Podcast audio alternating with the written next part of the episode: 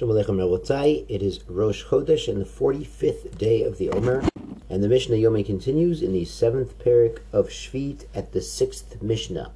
Havered, the rose, the hakofer, the clove, the haktaf, which is balsam sap, and the halotim, and it's a pine or a similar fragrant tree Yeshlem Shvi. They have Kedushat Shvit.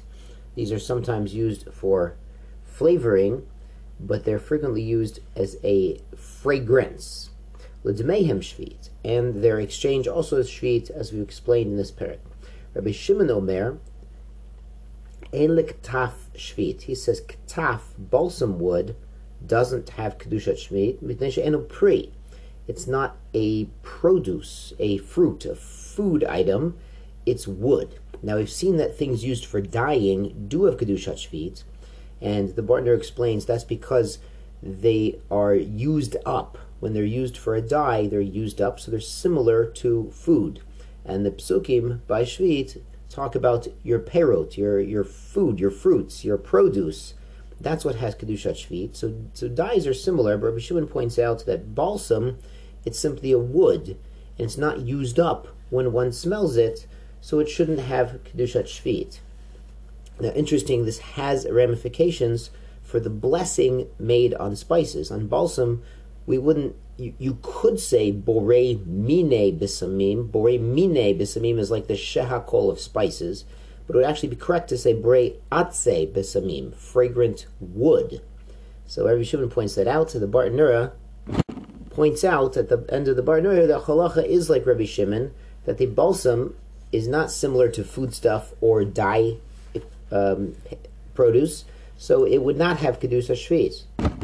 Mishnah Zayin, Parak Zayin, Mishnah Zayin for all the Zionists out there.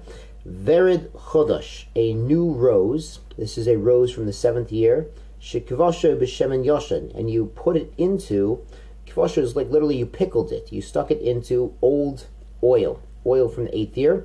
What's going to happen is the oil will absorb some of the aroma from the rose, and then you'll have rose oil.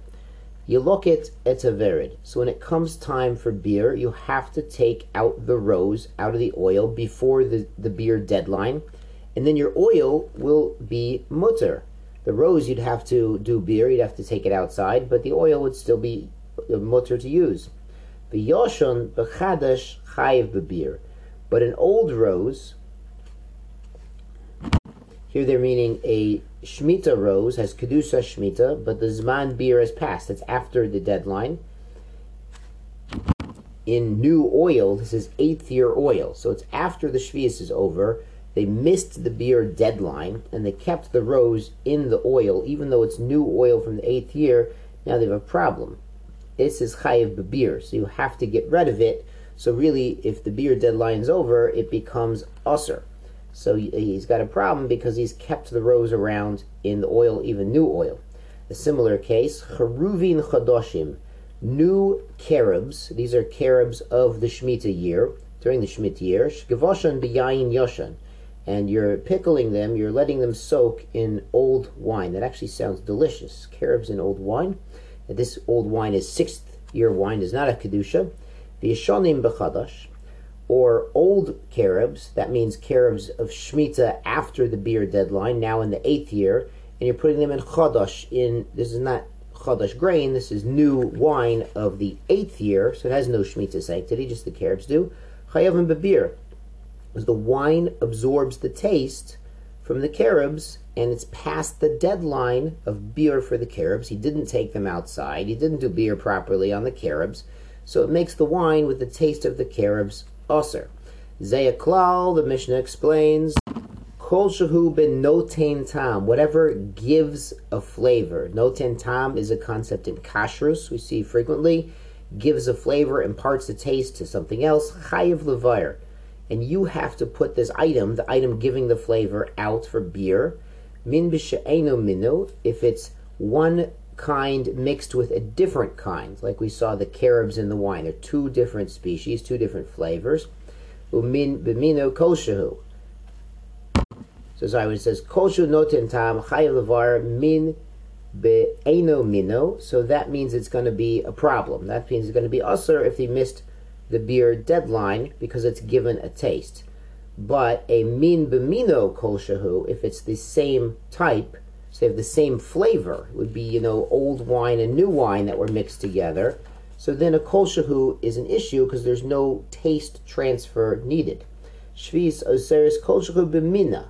So if he had shvius wine mixed with new wine, then it would all have kedusha shvius because you don't have to wait for a taste transfer to take place.